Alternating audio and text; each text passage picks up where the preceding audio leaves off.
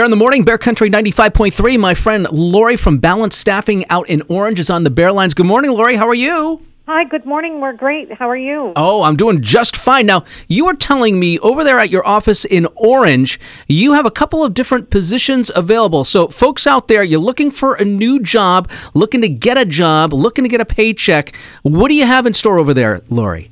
Hi. So currently we have picker packer jobs opening as well as operator jobs. All of our positions now start at 16 to $19 an hour. Very good. All right. Uh, where are these positions located? What town? So we are in Orange. We're at 174 Governor Dukakis Drive in Orange, Massachusetts, right inside the same industrial park as Jumptown. Got it. All right. So tell me about the application process. Does it take a long time? What's the turnaround like? Sure. So we take applications Monday through Friday from 9 to 5.